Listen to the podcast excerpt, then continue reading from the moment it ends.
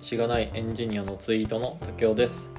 本日は基本情報技術者試験の勉強会第3回をやっていきたいと思います。お世話になってる茅野木先生の基本情報技術者教室全11章立ての教科書の今回は第3回をやっていきたいと思います。はい。第3章の部分はですね基礎理論というタイトルでした。数学の基礎から AI までですね基礎理論っていうところに含まれていました。AI って基礎理論にもう含まれるんですね。ちょっと時代を感じるなと。もしかしたらこの試験では昔からそうなのかもしれないですけども。はいちょっと時代を感じるなっていうふうに思いました。その第3章の中でですねトピックに挙げたいのは AD 変換という言葉についてです。AD 変換っていうのはアナログのデータをデジタルのデータに変換すること。その作業のことを指したりします。ここで言うアナログのデータっていうのは連続的に変化するデータのこと。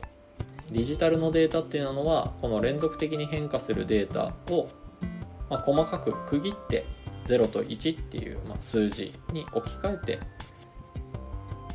表現する不連続なデータのことをデジタルデータというふうに言います。イメージとしてはアナログ時計の秒針デジタル時計の、まあ、秒の数え方っていうのがそれぞれアナログデータデジタルデータっていうのに対応するかなっていうふうに思います。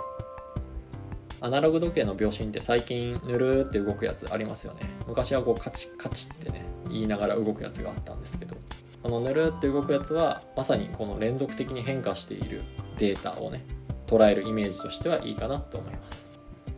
対してデジタル時計の10時何分って書いてるとこの間に書いてるコロンの部分ですね。あれが昔はその秒数数える時に点滅するやつがあったかなと思うんですけれどもあれがデジタルデータのイメージ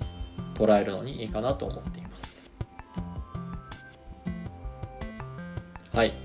じゃあこの AD 変換ってどういうとこに使われてるんだろうっていうことなんですがまあ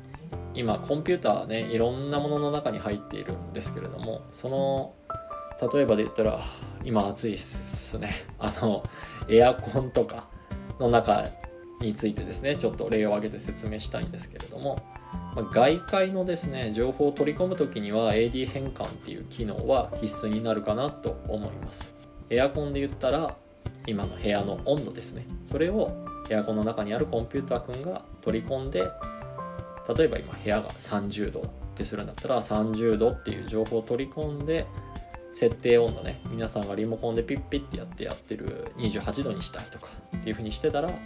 30度の方が28度より室温高いな。じゃあエアコンの強さ強くするかとかその逆とかね。28度設定だけど部屋の温度はうん26度だなっていう風にエアコンの中のコンピューターくんが判断してあじゃあちょっとエアコンは弱めようかみたいなことをやってますと。そういったようにやっぱ外界の情報ですね。その人間が生活するその物理的な世界の情報を取り込むっていう時に AD 変換は使われています。なんでもう必須ですね。もうちょっと細かく言うと AD 変換の対象になってるのは部屋のエアコンで言ったら部屋の室温じゃなくて部屋の室温を測るセンサーから出てくる電気の情報を AD 変換しているっていうことになります。ちょっと細かい話ですけどね。だからセンサーと組み合わせることが多いっすよっていうふうな話です。はい。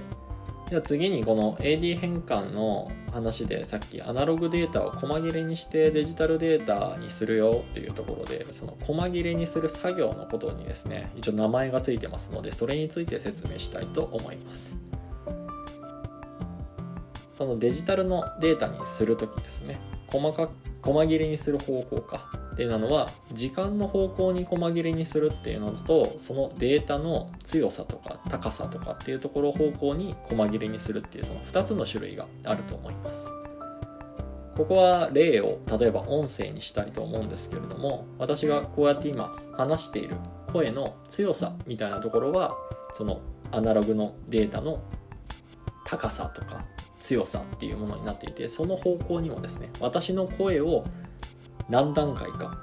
何段階で取り込むんだっていうのを決める作業っていうのがあります。これを量子化っていうふうに言います。もう一個私の音声の長さですね。まあ今話してる声は普通に聞こえてくると思うんですけれどもそのコンピューターの中で私の声を判断する時にはこうクワーッと。時間の方向にもですね細切れにしてあげる必要があると。その作業のことを標本化サンプリングするっていうふうによく言います。はい。じゃあ初めに、えーと、量子化についてお話ししたいと思いますがまあもう言った通りなんですけどね。アナログデータの、まあ、強さの方向っていうのの細切れにする作業のことを量子化って言います。で CD を例に挙げると声っていうのは声の強さっていうのは6万5536段階なんで16ビットってよくまあ言われるんですけど、まあ、それでその段階でまあ細切れにして CD に録音してで、まあ、CD プレイヤーで再生する時にはもう一回それを元にアナログデータに戻して私たちの耳に届いてくるっていう風な仕組みになっていますと。なんで細切れにするのが今6万5536って言ったんですがそれよりももっともっと細かくすれば元の音私たちが直接会話で音声を聞いている声に再現が近くなってくるっていう風な性質があります。もう一方標本化についてお話ししたいと思います。ちょっとこっちは、えーと、声からは外れてですねもうちょっと違う例をもとにお話ししたいと思います。で標本化っていうのはアナログデータの時間方向をまあ、細切れにする作業のことを言います。例として挙げたいのはパラパラ漫画を作るみたいなことをちょっと考えてみましょうかってなのでやってみたいと思います。今あなたは体育館にいて三脚立ててこういいカメラをですね、まあ、持ってるとします。シャッター切るタイプのカメラを持ってるとしますね。で目の前の被写体はおじさんが反復横跳びしてるところを、まあ、撮ると。でそのパラパラ漫画を作りたいというふうに思ってるとしましょう。なおじさんじゃなくてもいいな。おじさんじゃなくてもいいけどまあこのまま進めるか。はい。でそのおじさんは最初反復横跳び始めます。0秒っていう地点では真ん中に立っていて1秒経ったらおじさんの右側に移動してるとします。で2秒経ったらもう1回反復横跳びなんで真ん中に戻ってきて2秒。で次左側に移動して3秒。真ん中に戻ってきて4秒、まあ、そんな4秒間のねパラパラ漫画を作りたいというふうにします。であなたは実際にこうおじさんが反復横跳びしている様っていうのを目で見ていると思います。まさにそれがアナログデータですね。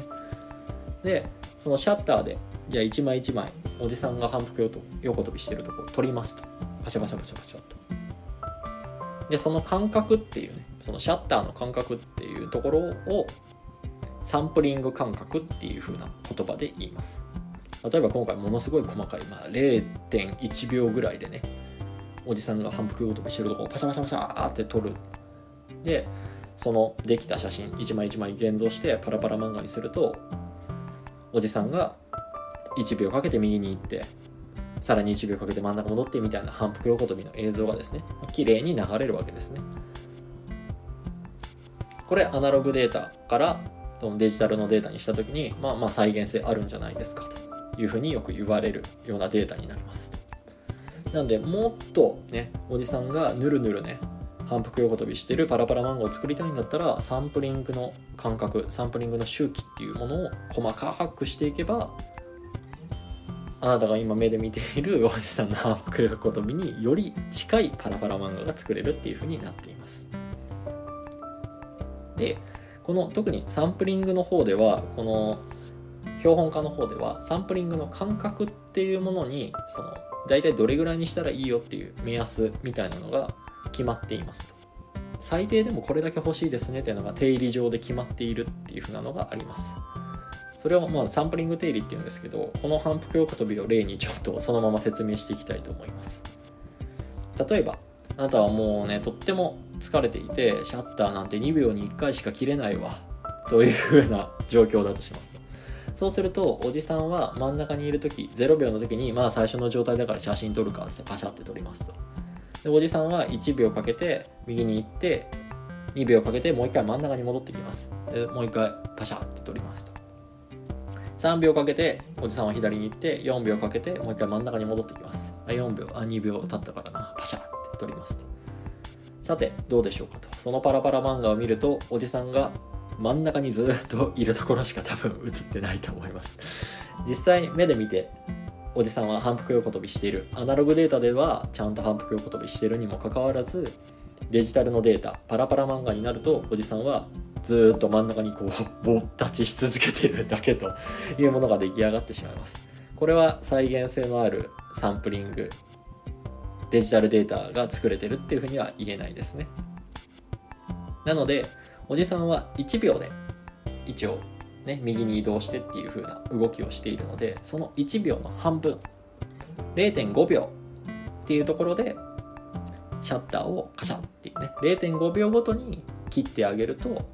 ギリギリおじさんがあまあ反復横跳びしてるかなっていうようなパラパラ漫画を作ることができます。っていったようにその実際のアナログデータで、まあ、周期性のある動きですねおじさんは1秒ごとに 反復横跳びしてるんですけれどもそういうのを周期性のある動きっていうふうに捉えるとこの周期的な動きのところでですね何秒で動いてみたいなものをデジタルのデータに再現したいっていう時にはその何秒の2分の1の部分ですね。さっきのおじさんだと1秒間の間の0.5秒よりも短い間隔でシャッターを切ってあげるとパラパラ漫画がうまいことできますよって言ったようにある運動をしている周期性を持った運動をしているものですね。の